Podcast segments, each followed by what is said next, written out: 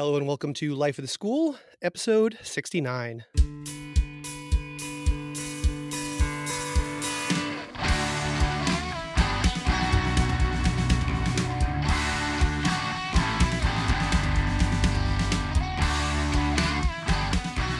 Hello, my name is Aaron Mathieu, and I'm a biology teacher at Acton Boxborough Regional High School in Acton, Massachusetts.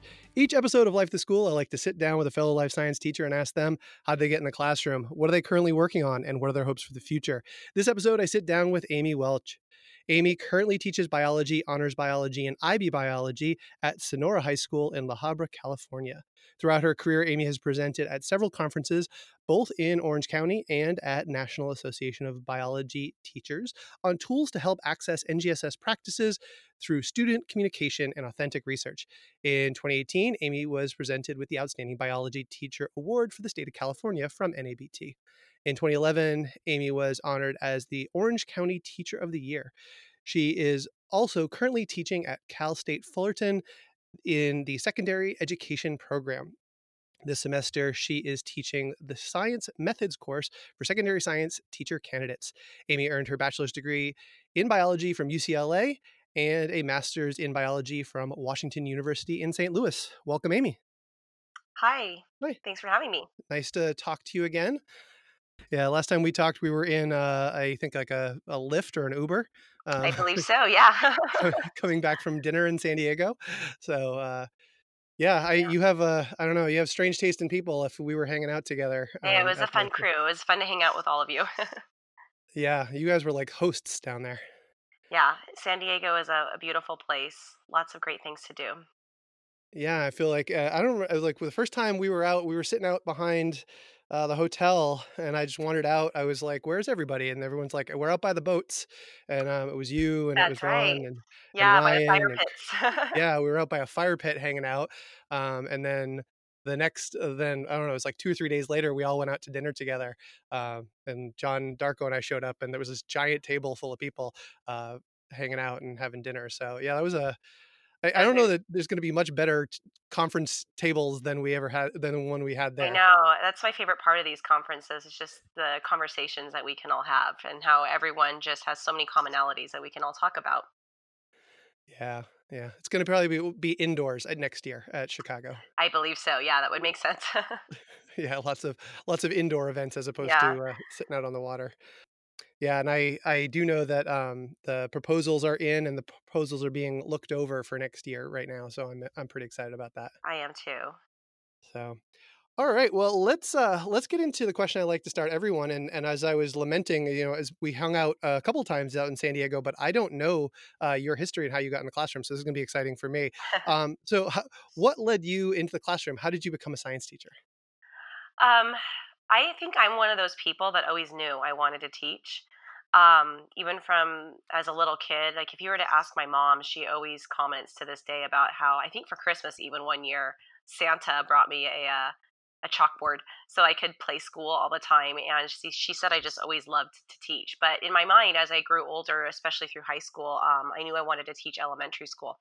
And um, so when I went to college in my undergraduate degree, I, I went in as an undeclared major, and I was I was what you would call just that lost kid. I really didn't Mhm. know exactly what I wanted to do, and I was actually really interested in music. So I'm a clarinet player and piano player, and I had did a lot. I did a lot with music um, through high school, and so I was kind of toying around with either the art side of a major or the science side because I took AP Bio and chemistry and all that in high school, and I, I love science and it wasn't until my roommate, my first year in college, she was a biology major and she came back with all this homework and she was studying. And I can't remember what she was studying. I think it was something with genetics or something. And I was sitting down and helping her. And I realized at that moment that I really missed biology. Mm. And so I signed up for a class and it was Life Science One, like the introductory life science course at UCLA. And it was with Professor Phelan, Dr. Jay Phelan. And he was probably the teacher that changed the trajectory of both my major and also my career because he was teaching the class was on evolutionary biology but his the way he taught was just completely different than anything I had experienced before instead of just being a traditional lecture and it was very much traditional lecture based course he had a slide show with literally like the little, you know, old school Mhm. slides. And so this was at the time of transparencies and all that. And he um, put a picture up of Julia Roberts. And then he asked us, well, what do you know about her and her dating life? And at the time, I think she was dating, I don't know, Ben, Ben Bratt, Benjamin Bratt. I Mhm. don't even remember his name. And we turned to the people near us and we could tell them everything about Julia Roberts. But then he would show us a picture of some political figure from another state and we knew nothing about it. And he was talking about gossip and he was saying how through our evolution, you know, gossip used to have a purpose. And he wrote this book that he that we read for the course, and it was just about kind of taming your primal instincts and through evolution, how you know when we're we have this sense of gossip and it's exciting for us but it's really not useful anymore but in our ancestral past it was you know you had to know where the food was you had to know they the different clans and everything and i guess you could say it i've never really thought about this until this moment i guess you could say that that was my first introduction to phenomena based teaching and he did that with everything i mean he would have the weirdest pictures and so on one screen he'd have a really crazy weird picture and then on the other screen he had his overhead transparency and he would be um, you know teaching traditional biology and i had never learned science or biology that way before and i'm like this is science this is awesome and so i just signed up after that for another class and then pretty soon i was in you know organic chemistry and all the others and i was hooked and i knew that science was the major i wanted to do but i still had that elementary school teaching in the back of my mind and so I still signed up to take um, elementary teaching classes, and I realized that that wasn't for me. So in my mind, I'm like, okay, I'm just not meant to be a teacher. So after college, um, you know, I participated in some internships. Like some, I worked for Heal the Bay, um, and it was an environmental nonprofit in um, Santa Monica, and some other things. I was all over the place. I was doing um, like marketing. I mean, I had no direction. Again, that lost kid, and um, I ended up moving back home here in Orange County, and I kept applying for jobs that had something to do with education. So at that moment, I thought, well, I love biology, and maybe I could teach high school. Never in a million years did I ever think I would be a high school teacher, a high school science teacher on top of that. And I kept reflecting back to Dr. Phelan's class because not only, like I said, was he so um, instrumental in my passion for science and biology, but also just the way he taught. And I keep thinking about that um, through my teaching practice, you know, today. So, what was that first application to a, a school like? What was the spark to say, yeah, this is this is time. I've been doing these outreach things.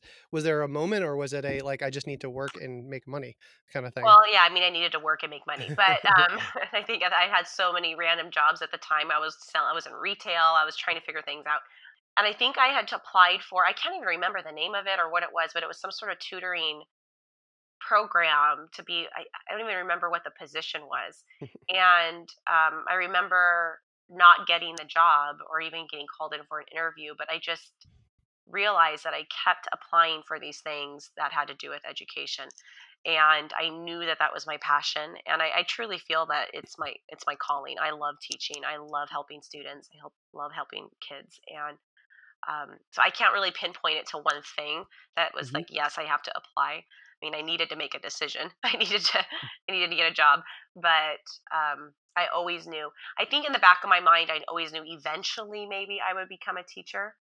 I think that was always kind of in my mind, and then I just had a you know conversation with myself like, this is my passion. Why not just do it now? This is what I meant to do. This is what I want to do. So I went for it.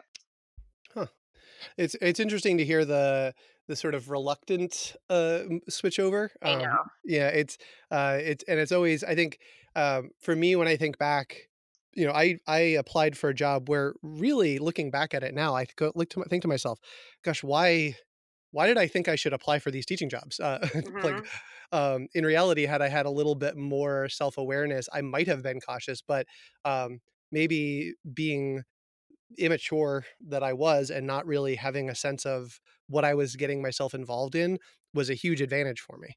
hmm Um, but it sounds like you had a little bit more life experience and you were a little bit more cautious, and it probably slowed you down a little bit of getting to that point. It Uh, did, but it like I, I started. I was in the teaching credential. I mean, this was all. It sounds like it was a long time, but it really wasn't that long. I was in the credential program maybe a year after mhm, college, Okay. And also, I forgot to mention, in that year of trying to just explore, I also decided to go study abroad for a summer in Spain. And just, I think, for fun and just to get another, you know, mm-hmm. experience, mm-hmm. life experience. And again, when I was there, I just kept loving the teaching aspect of everything. So I think that helped as well, you know, making that decision. Again, I always knew, I always knew I wanted to be a teacher. And it was just trying to figure out exactly what type of teacher and when to do it. Cool. And obviously you've had a very good run as you've been here, as you we talked about in the in the beginning, you know, uh, accolades and presentations and you know going to conferences and that sort of thing. So uh, clearly a, a, a good choice that yes, you're, you're happy. A, a wonderful choice. I'm very happy. It's the best career. Yeah, and so I, um, as I had mentioned uh, to you before we started recording, I always like it when I get to get a California teacher on because for me, California teachers are like teachers from the future for me when it comes to NGSS. Like I feel like you are two or three years ahead at least uh, from where I am because I feel like California teachers were grappling and adopting NGSS language and concepts well before I had even really thought about it. Um, I talked to Ant- Antonio Gamboa, who teaches close to LA as well, and he was explaining NGSS in a very positive light. And it was like the first teacher I ever talked to that made NGSS seem like it was a good thing. Um, mm-hmm. Um, was talking to a California teacher that made me realize that oh, I shouldn't just dismiss this as like another wave of random standards, standards. or whatever. Yeah. So so I'm curious about your current feelings about NGSS standards and and how those feelings have maybe evolved over the last few years of your teaching. I remember when I first saw the standards, I was completely overwhelmed by them. I was uh, overwhelmed by all the color, the three colors. I was overwhelmed by all the boxes and the Common Core standards, you know, towards the bottom, and um, how this all links together. And my first glance at them, um, I remember looking through them and thinking, "Wow, there's so much less to teach." It seems like so much content has been taken out. And the California state standards at the time were all content, very heavy content. And the beginning of each statement for the standards was students know, you know, the reactants of photosynthesis. Students know mm. how, you know, mRNA will translate into a protein. So every single statement started with students know. And that's all I had known in my career was teaching to those standards. So again, when I looked at these NGSS standards, I, I didn't understand how everything connected, the three dimensional aspect of it. Once I started to really investigate them more and got trained on them more and saw them um, in a different light, I noticed that they are so much deeper than all of the content that I had previously taught. Um, I absolutely love the standards. It has revolutionized my teaching. I just think it's good teaching. Mm. And it forces us to teach in a way where instead of students knowing everything, they can now do. And I love that the performance tasks and the performance expectations are now assessing students not on just what they know, but what they can do. Um, our students right now in California, um, we're in our first official year um, of the California Science Test where they're assessing mm-hmm. NGSS. And we're, in fact, we're going through that testing right now, these next couple weeks. And so it'll be very interesting to, to see the results of that and to also learn more about the test. The depth of student understanding is increased so much with these standards. And it's really because of the tasks that the students are supposed to do modeling, um, writing evidence based claims, creating, um, planning their own investigations, analyzing data, which again is just good science teaching. Mm-hmm. Should, you know, our students should be doing that. But now they're actually, it's a high stakes test, and they're, but which doesn't matter you know in terms of my mind that's what matters is the student understanding but i love that now that's what's actually being assessed is their ability to um, do science. That's a very phenomena driven model kind of going back to what i was saying earlier and how i got into biology teaching that aspect with that one professor and how he always had that phenomena and how it made you think differently. Um, i try to do that all the time as well um, i really like the three dimensional aspect of it because there's now this transferability of skills uh, between you know biology and chemistry and physics instead of it just being you know, mm. biology chemistry physics now it's just science and how we work together at our de- in our department to make sure that we have um, a common language that we use for writing you know claim evidence reasoning explanations or we have a common way to assess inquiry based lab investigations or we have um, a common way to analyze and assess models that the students are doing so that when they go through those classes they know what a model a scientific model is. They know how there's limitations to models. They um, understand that all claims must be backed by evidence. And um, before these standards i don't think we had those conversations as much within our department. And so it's just so much more eh, they lend themselves the standards lend the classroom to be much more student centered where the students are asking the questions instead of the teachers delivering the information and having them just know like the old california content standards stated. Yeah that's funny because the, the the exact conversations that you're talking about about uh, you first look at them and it's you know oh they cut out all of this stuff. Yeah that was the that was the conversation I was literally having, you know, a couple of weeks ago. Um, just to give a contrast where Massachusetts is, we technically adopted very NGSS like standards about two years ago. I want to say it was um, mm-hmm. that we adopted them, and they're in the process of s- switching over their assessments. So okay. this year, and our our assessments are very similar to what you were describing. The old California was that our it was a series of content pieces that students had to know and it was all content um, questions on our assessment. And this year is a bridge year where it is called overlapping standards. And by that, they mean overlapping content standards. So they're going to have a content based test, but they're actually scaling back the content a little bit to be similar to the DCIs that will be assessed next year. Okay. And that starting next year, we're supposed to have a, and they haven't really officially told us what it's going to be or what it's going to look like, but it's supposed to be the first NGSS like assessment of the science standards. And we do not have cross cutting concepts, but we do have science practices. Uh, are they the same science and engineering practices that are sort, in the standard? Sort of. Um, so on paper, yes, uh, but when you go and talk to them, they're actually bundling them into some clusters. Uh, but more or less, they're they're basically the same. But there's still a black box of what this assessment is going to look like.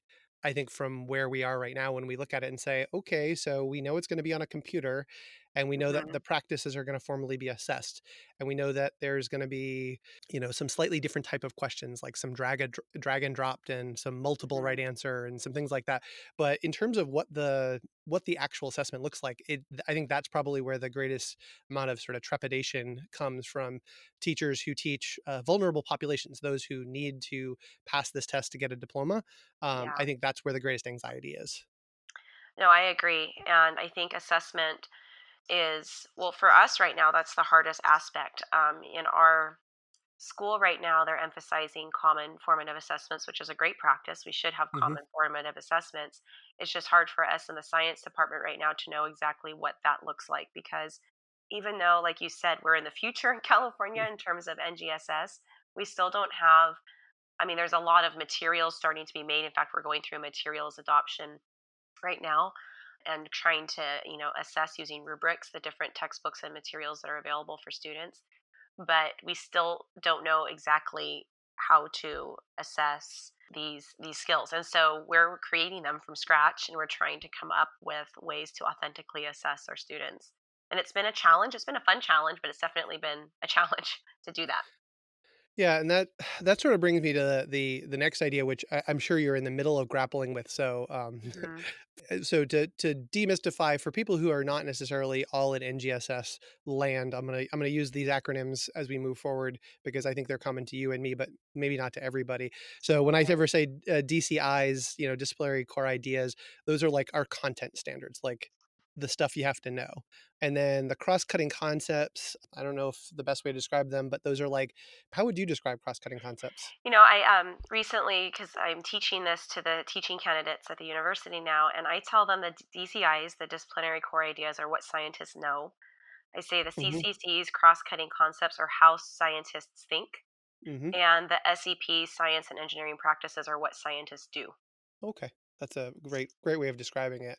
Yeah. Um, so when you are doing something and then the other phrase that I'll use is performance expectations and a performance expectation and correct me if I'm wrong but a performance expectation is sort of a learning standard that you would present for the curriculum that you're working for either giving it to your student or just for your own understanding that that incorporates a disciplinary core idea, a cross cutting concept, and a science and engineering practice. Is that Yeah, that's fair? correct. So within the every performance expectation, you should be able to see all three of those aspects, which is what makes the standard three dimensional. So there's the content, how they think, for example, cause and effect, scale and proportion, and then they're going to create a model or plan an investigation or analyze data, etc.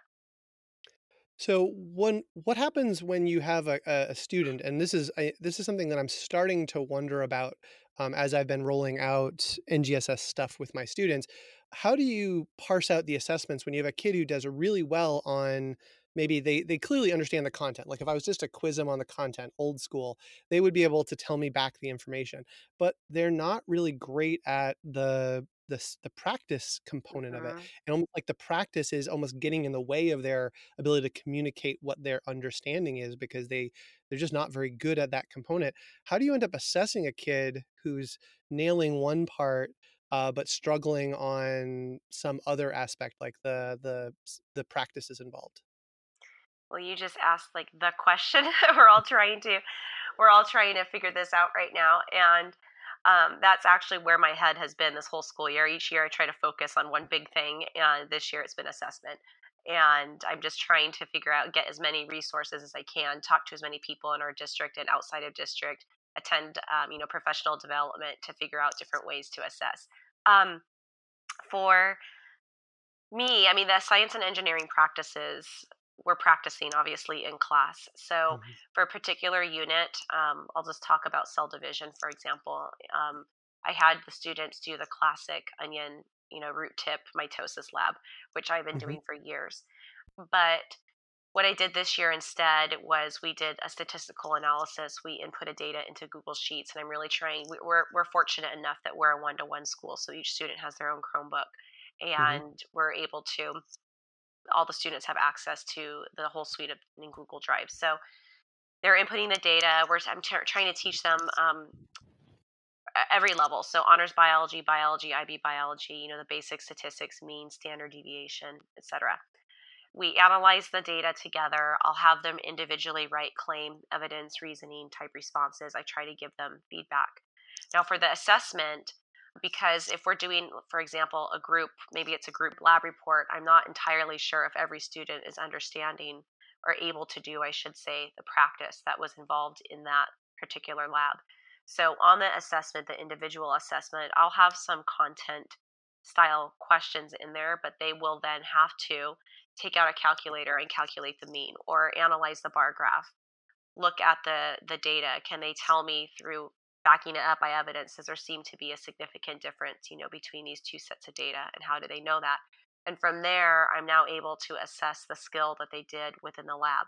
So i'm trying to make sure that within the assessments the types of questions that i'm giving mirror the actual practices that we do in class so i give students that second chance to to show their understanding and their ability one thing that I've done, and I've um, this is one of the presentations I gave um, at NABT, was how students can communicate their data um, when they do their own authentic research. And um, one is called the Data Blitz, and this is a strategy I learned in my master's program um, at WashU. And students and in a group, when they're doing an inquiry investigation, they'll put all their data together in one slide. It's essentially a, a poster presentation from Mhm. college, and they get one slide to have their claim, any important data, a small section of reasoning, and then as a group, they get exactly 60 seconds to uh, present their data to the class, and they have to do so in a professional manner. And their level of speaking and um, just the vocabulary that they use is so much more advanced when they're given that time crunch of 60 seconds that they really produce an authentic product. But again, do I know exactly that all four students, by giving a 60 second presentation, understand the content or how to analyze this data? No, not necessarily. They, as a group, they did well. And I'll even give them a collaboration rubric in order to grade each other on their participation in that. But do I know for sure that they have gotten the practice? Not necessarily. So that's why I um, designed the assessments to, you know, test that particular skill from that lab or from that activity so that I can individually assess them. Mm. Yeah, I, I've been I've been asking for self and peer evaluations on group stuff this year, um, it's something I've been playing around with for years, but now I've gotten to the point where I pretty much am doing it like every single group assignment has something like that now to it to definitely hit those points. I'm just I'm still I, I love the idea of the nature of what you're doing and how you're seeing it. And I guess you don't, as you said, the, the assessments are rolling out right now, so hmm uh, time will tell how good a job the state assessment does at assessing the three dimensions. Mm, Yeah. And Another aspect too that's it's interesting is this um because the NGSS has um, a third Earth science, and so mm, the models that all the schools have adopted have a lot of the Earth science integrated within the curriculum. And so not only is it going to be interesting to see the assessment of the three dimensions of it, but also how students are performing with that Earth science when a lot of them are in the traditional you know pathway of you know biology course a chemistry course and then maybe an advanced course or you know an anatomy phys course. Mm, so that's going to be interesting to see too. Yeah, because they may or may not be really familiar with those DCIs. yeah So I, I wonder, has there been any discussion about looking at standards based type report cards where you could get, you could parse them out, or does it not make sense to have assessments that are for the separate areas? I guess that's sort of been my dilemma on trying to think about how to give feedbacks throughout the process. Should I be looking at parsing out students' strengths and weaknesses by pulling them apart or just making sure that I have rubrics that do hit all of the parts of the the three dimensions when I when I roll something out. i've really been thinking a lot about standards based grading. Can i may i ask do you do standards based grading? I do not um yeah neither do i. I the way I sort of describe it is I've been I have been slowly building sort of a backdoor infrastructure to do it. Uh, but I teach in a very traditional high school, and I actually feel like when I first became aware of the concept of standards based grades, and I would have conversations both with colleagues and also with students about the concept of it, it came pretty clear to me that um, it was so radically different than the practice that I use and that my colleagues use that I definitely needed to learn more about it and I needed to come up with a system that would work well for the population I have.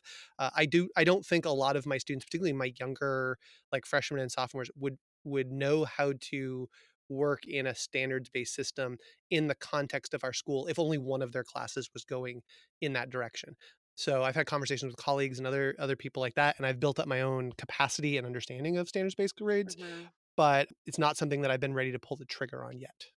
Yeah, I'm in the same boat because I, I I really feel that there's a lot of value to that, especially if we are trying to assess, you know, or yeah, assess the progress of our students to being able to because they're not going to be able to necessarily analyze data the first shot. You know, they Mhm. have to be able to get gather those skills, and there's been a lot of talk about it, not necessarily at our school, but in the IB curriculum, which I'm very new to, IB, Mm, um, there's a lot of talk about standards based grading too. So I see, I completely see the value of it, and I'm 100% open to learning, but I need to know, I need to learn more about it, like you said, to make that transition, um, to be able to, yeah, to grade in that manner or assess students in that manner.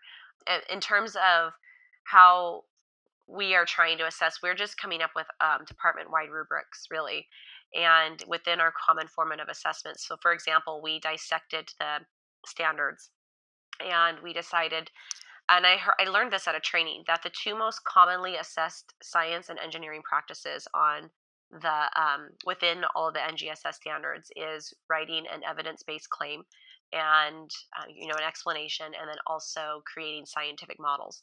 So we've really been focusing on that this year in our department and we went through the standards between chemistry physics and biology and we picked out each of us um, a standard that was uh, claim evidence reasoning and then we created a common assessment that within this you know subject specific discipline we're able to come up with some sort of question for that and then we created a department wide rubric that's general enough that can be used to assess each of those different um, questions. And then we did the same thing with modeling. So last semester we looked at modeling, and we have a modeling rubric, which Ron Michelotti, um, he was mm, he he yeah devised that, and we've used it all throughout um, our school and you know different districts too. And it's been a great rubric.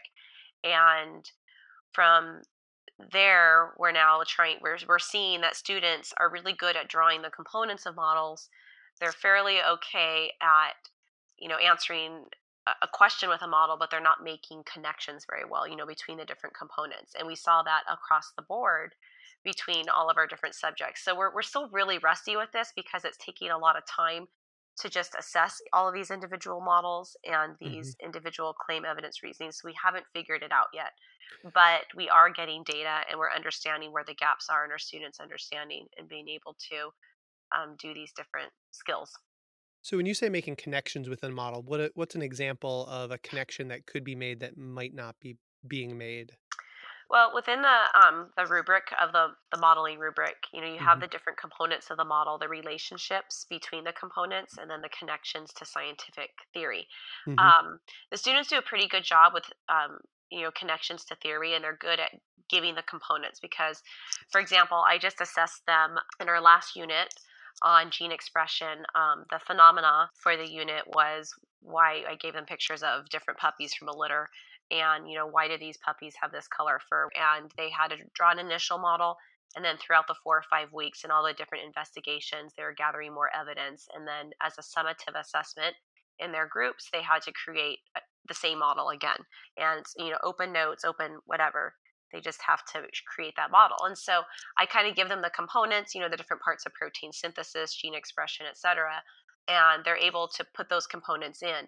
But connecting, I mean, here here is an example. Like they would draw just a double helix, like one particular gene, and then they would zoom in on a chromosome, and then they would zoom in on the the nucleus so it's just all kind of like haphazard and so mm-hmm. the the relationships between the different components and then connecting it back to the color within the fur mm-hmm. of the dog wasn't necessarily always there. So they're they're really good at drawing all the details and putting all those parts that they know that they learned, but sometimes they weren't able to, you know, have a nice flow between all the different relationships within the model.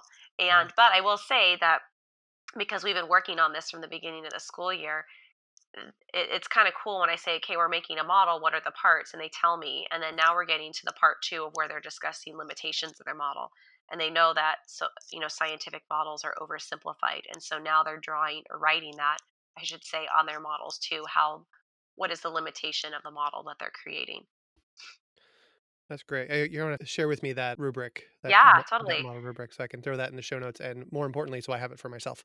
Um, yeah, so. no, it's a it's a great rubric, and uh, Ron and I both we presented on it at the California STEAM Symposium this last past fall, Mm-hmm. And um, it really, I think it, he did a great job um, making it very clear. And there's also a part within the rubric too um, about model development for students to use too. So it has all the explanations of that. So we're trying hard um, here in our district to just and within our department, like I said, to have common rubrics so that we are using, you know, the same language because I think that's probably the hardest thing. And then I even talked to the students um, yesterday about CER. And I said, your, you know, English teacher or your history teacher might not use this terminology, but what if we said back a claim with evidence? And they all said, oh, yeah, we have to do that in all of our classes. Hmm. So that's just another part of these standards that I really like is it's just all about the skills. It's really authentic. Yeah. I, I, it's funny you bring up the CER because I, we started using the CER rubric a few years ago and we did, I think, sort of the classic teacher mistake of, we adopted something that used different language and rather than really understanding what the other language meant we just sort of like shoehorned it on top of our existing lab report process uh, yeah. which from talking to a lot of people i don't think is uncommon i think that's how most people tried cers the first time and then they were kind of a mess because we didn't like we were getting back these products and we're like I don't even know what I want out of this. Like I'm using these words and do I need, do I know what they mean? And uh, we've had a really nice evolution of getting to understand it from the teacher side and then from that making really good scaffolding for the students and so when they're done well they're just so good uh, mm-hmm. but it's we're still in the middle of this journey because again we don't have that new assessment but i've seen on the ap the the command language that is used in in the questions and i'm assuming that that command language is going to come through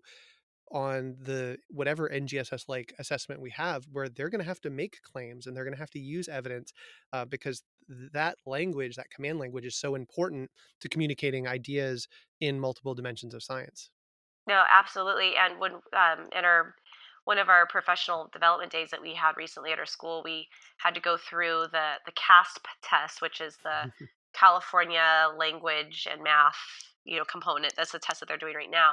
But we went through it and did some practice questions. And one comment that me and my coworker who teaches IB biology with me said was, wow, I mean, these kids really need to know that academic language. Mm-hmm. Um, they might not know these particular terms that are so easy for us as educators to understand, but we really need to uh, teach those command terms to them too, just so that they understand what the question is asking. Yeah, I think that's going to be, I feel like that's coming, that that's going to be a collaborative interdisciplinary work that is going to come out soon. Um, I've I've been having informal conversations with a handful of uh, teachers around the building where I teach about this command language, and I feel like we've been grappling with the type of language or the type of work we want to do if we are to engage in interdisciplinary work. Um, but I do think that that academic language is probably something that's going to be the easiest for us to come around and discuss in terms of supporting students across the board. Yeah, absolutely. So all right. Well, you've mentioned IB a couple of times, and I've mentioned AP a couple of times. Yeah. Um, and I know that you taught AP biology in previous schools, and yes. you now teach IB. And really, all I know about IB comes from the fact that Lee Ferguson teaches it, uh-huh. and Ryan Reardon teaches it. Teaches it. Yes. Um, and other than the fact that those two teach it, and I talk to Ryan a lot, Ryan's enthusiastic about everything. Um, yes. so it seems like uh, it seems like I, I have no idea what the difference is. So, what has the shift been like for you, uh, shifting yeah. from being AP to IB, and and what are what are your experiences um, in that shift? Yeah, I mean, prior to teaching IB, I taught AP biology for nine years, and moved to Sonora High School where they have um, the IB program. So I teach the second year. So IB biology is two years. So I guess that would be the biggest change is that there's just a lot more to teach mm-hmm. to where it has to be within at least at our school in two years and you know i went to some trainings on ib and i mean the name itself is i think one of the biggest difference international baccalaureate. So there's this concept of you know international mindedness and I, I, see more connectivity between the different ib courses. So instead of it just being ib biology you know we're, we're teaching the same types of skills between the different ib courses in light of you know kind of an international lens but also the the class that they have to take in order to receive their diploma called Theory of Knowledge is a really a great class because it's really teaching students to question their thinking. Why do we know what we know? And that is very helpful also, you know, obviously within a science course. In terms of the content, it's I mean AP, IB, it's it's biology. So I feel like I'm teaching the same thing. The standards themselves in the IB curriculum there are definitely more. There are some there's a lot more details i would mm-hmm. say in the ib curriculum and and it makes sense because we get more time to teach it and so they're very the the curriculum is scripted in terms of some of the very particular skills and understandings that these students need to know a great example to compare the two is you know in the past with ap biology we had to teach um, more of the taxonomy mm-hmm. and mm-hmm. Um, and then that was you know gone with the, the redesign and in ib biology it's kind of it's, it's the same thing. So they have to know the taxonomy and classification of the plants. Um, we're working on that right now with evolution the animals um, the vertebrates. They have to know um, there's also a part of the curriculum called the options and so there are i believe four options where they uh, we get to choose of which option they do. So and I can't remember all the options, but there's ecology, there's biotechnology, there's neuroscience, and I think the last one is um, physiology. That might be them, the four. So our school, we we chose ecology, and we spend over a month even in more depth ecology. Mm. And then on the assessment, the IB biology test is very different than the AP biology test in that it's a two day test first. There's three papers and then something called the internal assessment. And mm-hmm. the internal assessment, the IA, is probably the most authentic form of assessment I've seen because the students uh, create their own research question. It's their own open ended inquiry where they create their own research question. I'm their advisor, and I have to guide mm-hmm. them through the process of developing their own research, coming up you know with a correct protocol that's of course safe and within the parameters of what we can do in a high school biology lab they conduct their research, they gather their data, they write an evaluation, and then as the teachers, we have to then read through the IAs, the internal assessment, and grade them, and then we get moderated on our grading. So that would probably be the biggest difference. Um, I would say between IB and AP is the assessment. So in IB, there's paper one, which is 40 multiple choice questions, and that's mm-hmm. about 20, I think 20% of the, the test grade. Then there's paper two, which is all free response questions, and it's data analysis type questions. There's extended responses, there's short answer questions, and this is based on all the curriculum. And then the next day is paper three. And paper three is again all free response data, database type questions from the curriculum, but then the students get to choose their options. So our students would choose ecology, and then there's an extensive number of questions about ecology that they would then answer. And then the internal assessment, their own lab report, I guess you would call it, is also worth 20% of the test grade. So it's it's truly an assessment that has both the practical aspect, it's the practical work, which is the lab mm-hmm. component, and then the writing component, and then the multiple choice too. Yeah. Wow. That's it's it's a it is a lot. yeah, it's a lot. Um, and you said you went to training, so I imagine a, a fair amount of that training would be very much geared towards the internal assessment component. Yeah, and that was the first. Um, this is only my third year teaching IB, and so this is my third round of IAs. In fact, I have a few to grade this weekend because scores are due next week. But um, that was probably the most nerve wracking part of the process for me um, that first year because I mean, I've had students write lab reports and design their own research questions for years in AP mm-hmm. Bio, but I've never been graded on my grading before. Yeah. So I'm like, I I mean, and, and that part, it was nerve wracking the first time, but now it's kind of, and I was talking to our IB history teacher about this. She's like, it's kind of cool. It's like, yes, I was right on, or okay, I graded too easy, or I graded too hard. And it's kind of nice to be graded on your assessment and your ability to assess students also. And I mean, it's definitely, um, it takes time and there's parts of the internal assessment. I mean, you're going to have your students that are just those go getters that come up with these awesome research questions like how'd you even come up with that? And they get this data and it's you know so exciting for them when everything works out. And then of course you're going to have your students that aren't as you know motivated to maybe go through the process um, on time. So i start my students back in like october november and they just turned them in a few weeks ago. So it's definitely a long process and they have all the supports along the way but yeah the training was definitely geared towards the ia and yeah, just how the assessment works in general. Yeah, and I, I I can think of sort of mini parallels that I see whether it's, you know, my my son goes to a school where if you're an honors student you have to do an honors year long research project with different components that they check in and it's similar it's sort of a baby version of what you're yeah. you're talking about here because um well it has a lot of the same components that you're you're bringing up like they have to come up with their own question and design their own lab and implement the lab and then then do the write up. Um, and I do group projects with my students that are similar. Mm-hmm. That again, they're group oriented, and their final product is more of a trifold, like a little science fair, more science fair like mm-hmm. than an actual report. So I do parts of that, but you're right. I think the the scale and scope, and then the idea that you're going to get confirmation for the student from another set of eyes outside yeah. uh, is is interesting. Um, I, I can imagine it's similar to when I go and grade the grade the APs. Mm-hmm. It made me a lot more confident. You know, this year scoring open response questions, FRQs on the test than I was before. I felt I feel like I have a degree of of confidence and understanding of breaking down the rubric this year that I never had before. Absolutely. Yeah, it gives you that confidence to yeah to be able to direct your students even better in their in their progression of their understanding as well. And yeah like like you said use a rubric and the internal assessment rubric i remember the first time looking at it just being so confused by it.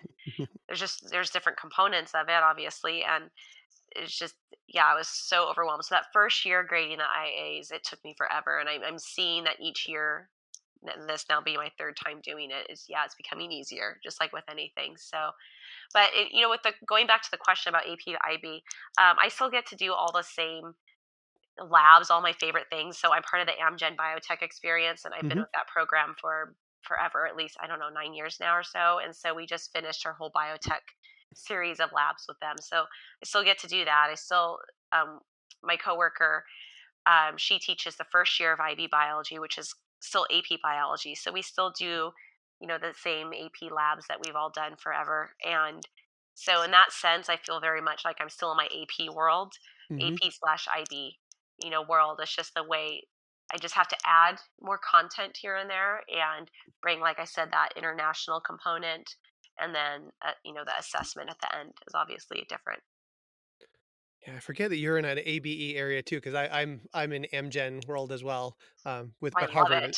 Harvard is mine. Yeah, yeah. Like I was at a conference and somebody was like talking about all of the the transformation stuff, and they're like, hmm "Oh yeah, and you just get this kit, and you get this kit, and you get this kit," and I'm like, "Yeah," or I just have you know we have Alia at Harvard, and I'm like, or just Alia will just make all my plates for me, and I I can know. just drive in and pick up my plasmids, um, and I don't have to order I don't have to order kits from anybody. I just go and dr- drive in and pick them up. I know it's amazing. And I don't have you done the PCR Uh, so we did the them? PTC, the PTC PCR.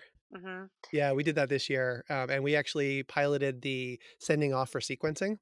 Oh, Uh, cool. So we sent them off for we sent the, our DNA off for sequence. We were one of the first schools that got to do it Yeah, I just heard about that. there. That's awesome. Yeah, We did the colony PCR and we got to use um, each lab station had their own miniOne PCR thermocyclers. yeah, And it just amazes me, yeah, that you can just, we borrow it and we're able to use it and the kids got great results. And it was, yeah, super exciting. I love it. yeah. I want to say we got like about we only had like five or six kids not get sequenceable data enough to figure out their genotype. um, Wow, out of eight out of 80 students. Yeah, I mean, compared to other DNA based stuff that I've done, um, we tried the mitochondrial DNA a few years ago, and we just I think we were a little behind, not quite ready. We were we were stretching out, and we just didn't get very good data at all. Um, but yeah, we, the I think the PTC um, sequencing is going to be like a it's going to be a cornerstone to what we do next year. We're going to build like a whole we're going to build a whole module around it um, Oh, that's because awesome. because it was great to go from um, you know phenotype to genotype to do Hardy Weinberg to do like it w- tie in so many different components all the way out to sequencing was was amazing. it could be a phenomena for like your whole school year.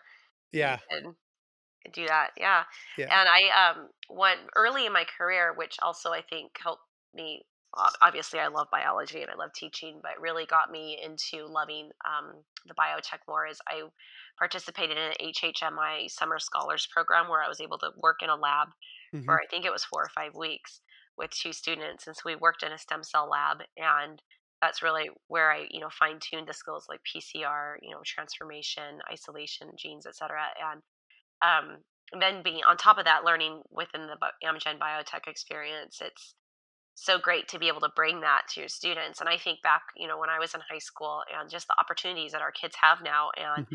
being exposed to all of this and, you know, they're going off and doing research and it's just, it's just so great for them to be able to expose so yet to be able to be exposed so young with something that's just so instrumental in our scientific understanding.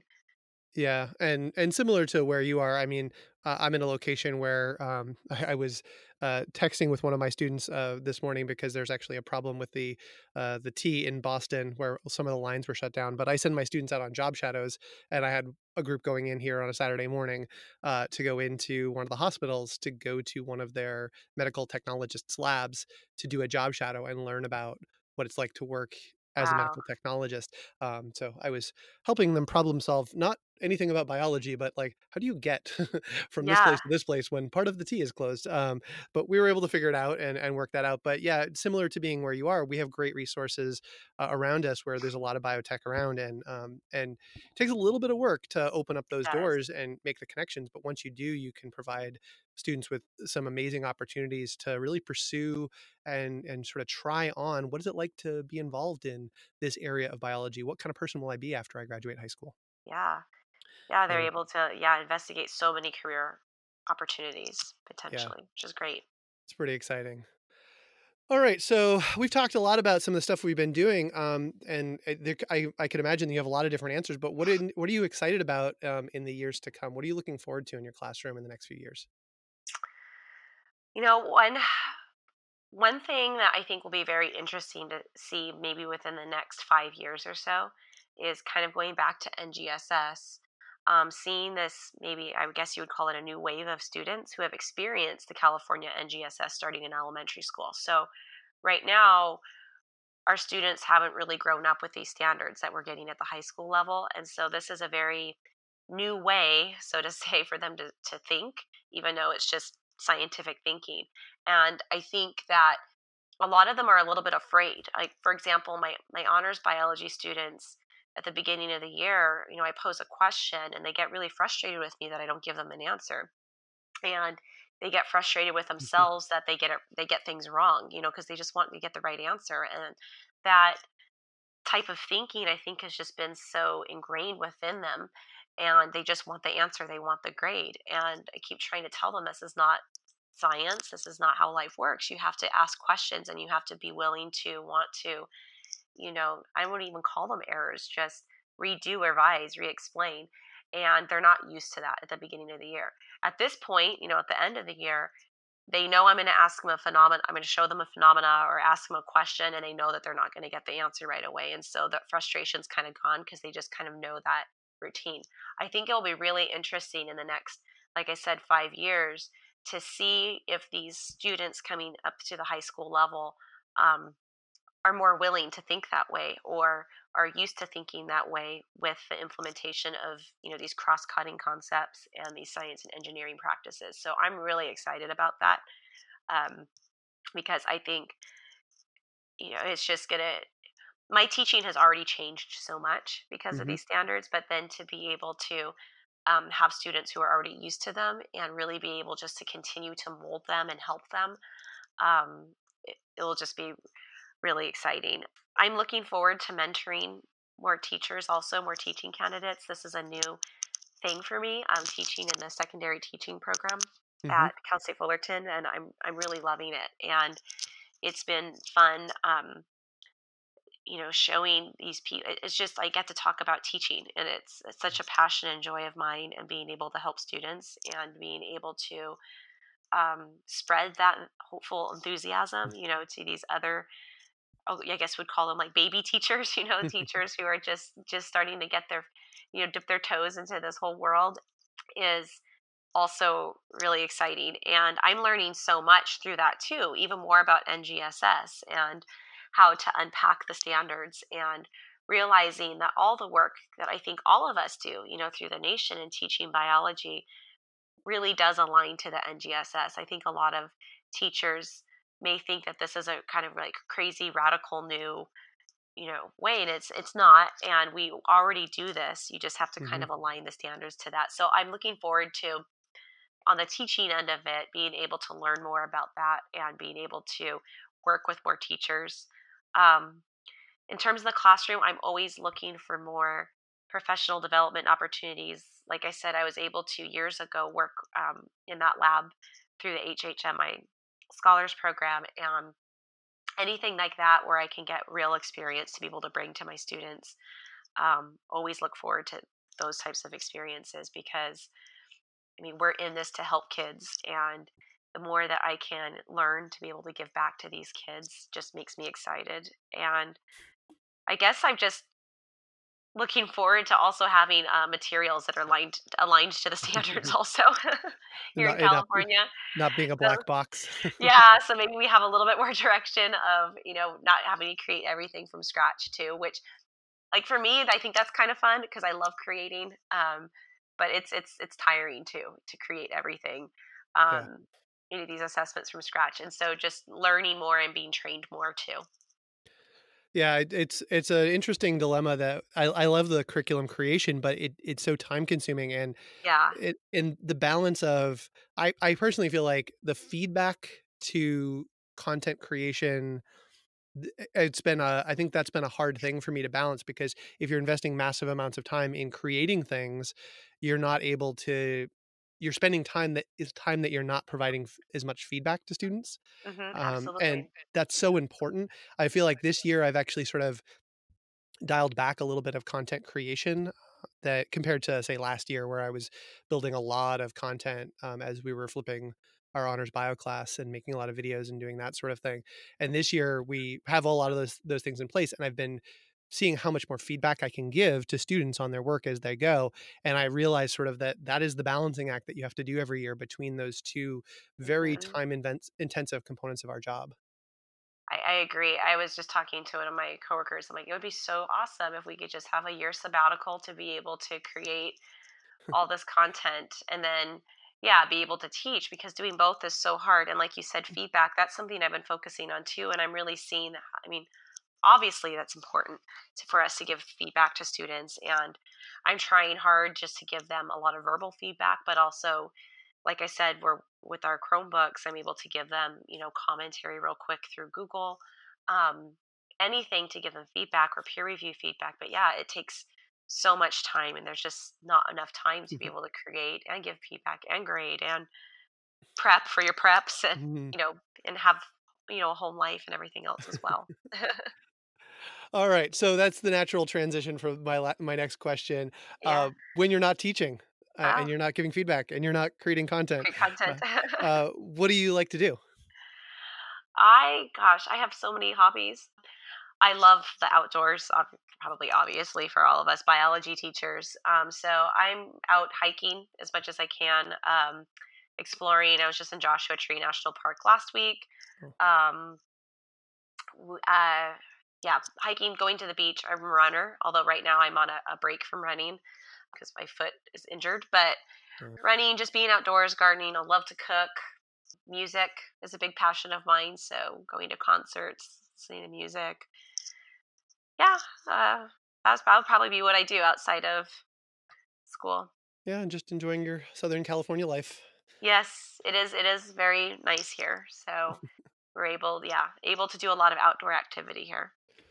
Yeah, we're we're in mud season here in Massachusetts, um, as we refer to it. Mud Um, season. Yeah, when everything melts, um, like like everything is melted, so you step in the yard and you scoosh down into mud.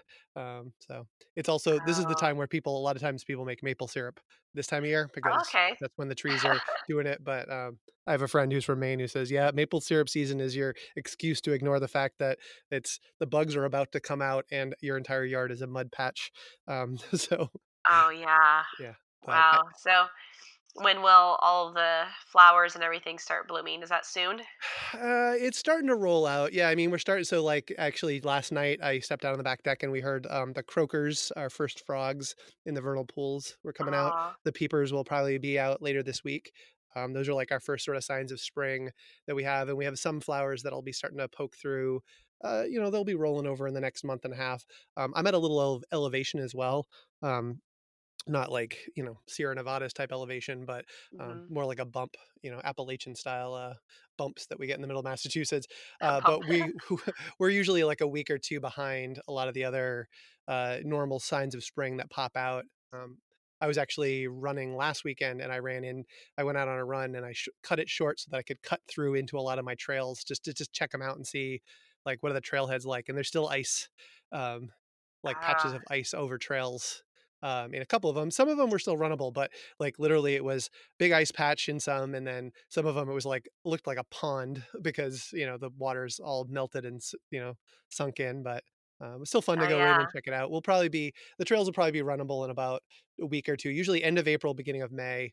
Uh, May and June are great months around here to run trails, so that's like one of my favorite great. my favorite times of the year is I, I think um, most June most days in June that I'm here, I run I run trails almost every day um, that I run. So It's such a good, yeah, relaxing thing to do.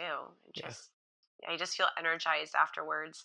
We're having a huge super bloom here yeah, because we had so much rain um, this fall, and I think I just heard on the news that we're officially out of the drought here in oh, California. wow, Um, and yeah, there's a lot of snow. But yeah, talking about trails, we hiked Mount Whitney a few years ago in um, August, and there was so much snow that the trail there were really no trails. Like our trails were streams, and we were just r- walking and running through streams with all that snow melt. So yeah, that's great that you can hike and start running through all those trails. yeah.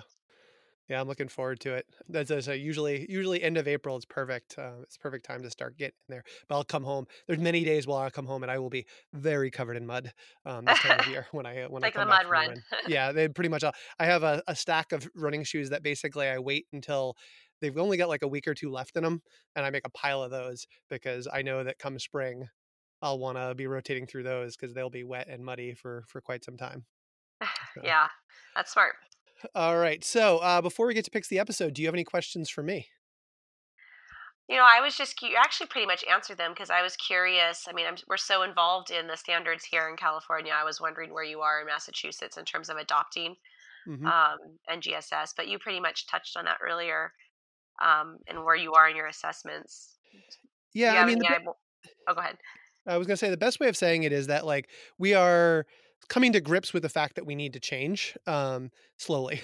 That's sort of where we are. So yeah, and I yeah, and I think that's in yeah a lot of states and um yeah we're just trying trying our best out here in yeah. california and i feel like we've been part of this for so long i mean the first we went to they're called the rollouts and the first hmm rollout i feel like was i don't know five years ago Yeah. so it's crazy to me that this started that long ago and it's like this is our first year of you know the testing with it and there's still so much to learn which is exciting for me i love that so I feel like when I was at NSTA in LA, what was that, two years ago? hmm And I remember going to the the meeting where they were showing like the pilot testing for California. I remember going to that and we had just, as I said, we were just getting ready to roll out the the mass standards. I think they had a, just put out the draft standards at that point for Massachusetts for like review and just feeling like, oh wow, they're like so much more ahead. But now as we're talking, it sounds like we're like a year behind, maybe two years behind. It's it it feels like we're we're starting, we're we're catching up. Um, hmm but probably in much due to the leadership of of states like California and a couple others who were out hmm out leading the way of creating resources and having those conversations. So yeah Yeah, and I like I said, it's just I just think it's it's good teaching. Yeah. Phenomena based, student centered teaching is just great teaching. So it's been so much more fun for me to have these standards and to teach this way. I love it. All right. Uh, so let's get to picks of the episode and right on brand. Um, I'm gonna have you go first, Amy. What is your pick of the episode? Um, I am linking a website which um, many people probably know about, but I've really loved using it. It's the N- NGSS Hub from NSTA. hmm and um, it's a great website where if especially for me when i first saw the standards and i was very overwhelmed with how the performance expectations aligned with the different dcis cccs and seps if you click on a particular performance expectation on this website it highlights in particular within the three dimensions where that particular performance expectation lies so you can Mm, really see clearly and then there's a lot of resources too within that performance expectation that have been uh, reviewed, peer reviewed, and teachers have uploaded. So different lab activities, phenomena-based activities, modeling activities, etc. And like you said earlier, I can link that modeling rubric too that we were talking about also. yeah, I'd love to see. I'd love to see the rubric um, in here.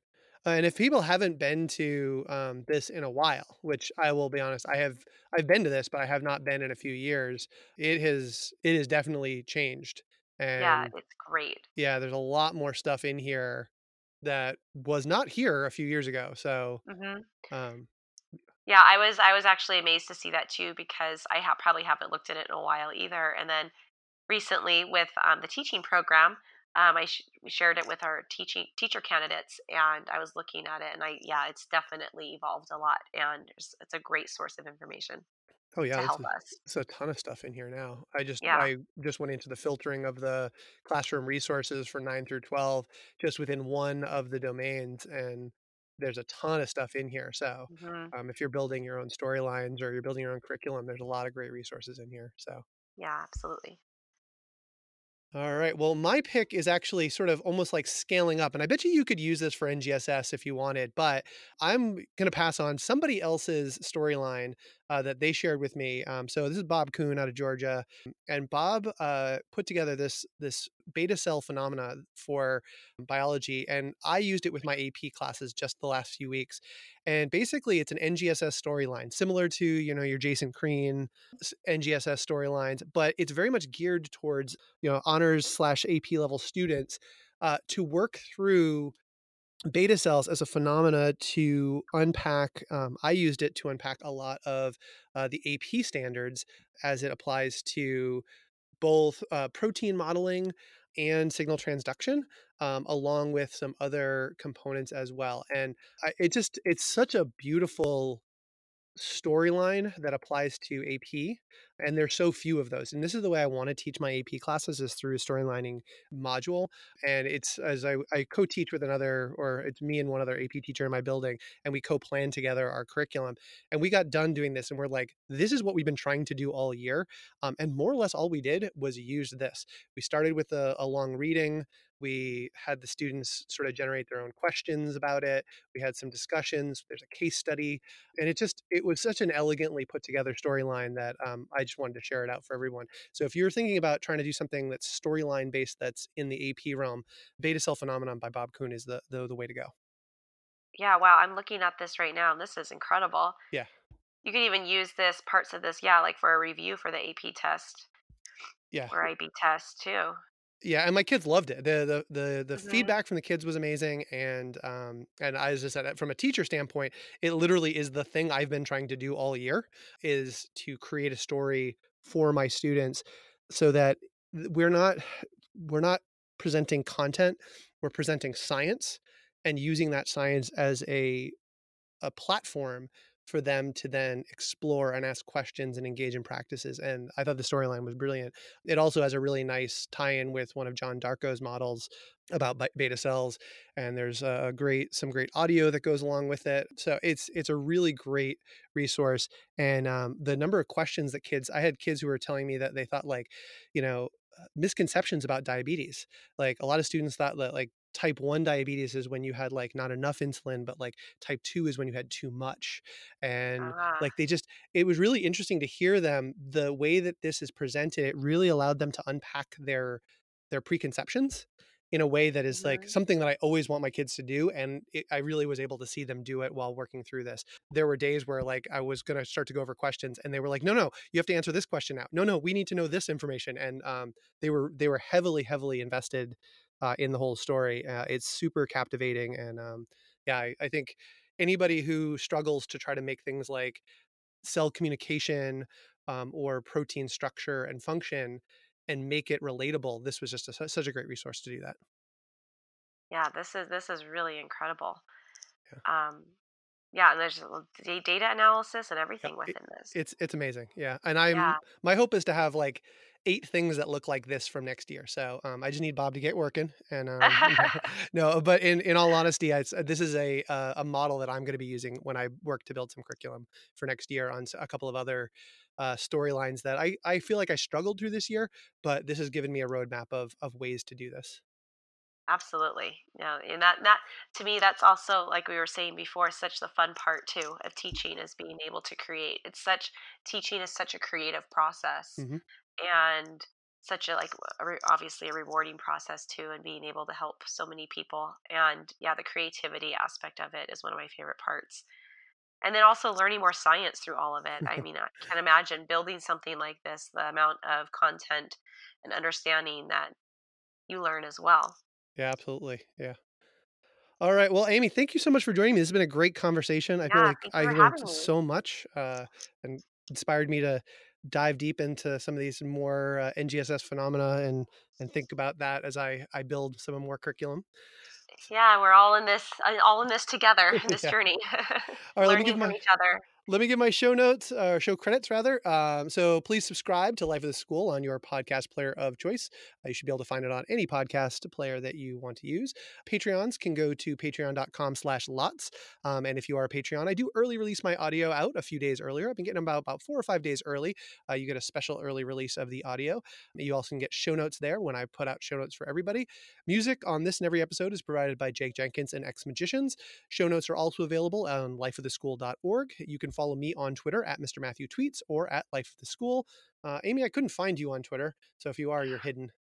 yeah i'm not on twitter apparently i need to start tweeting Yeah, uh, sometimes yeah, sometimes no. It's it's it's you know there are there are huge advantages. I'm not shilling for Twitter, but be, it's a good place for people to find me if they want Yeah, to I've me. heard that. Maybe maybe I will start tweeting. You've Yeah. inspired me to tweet.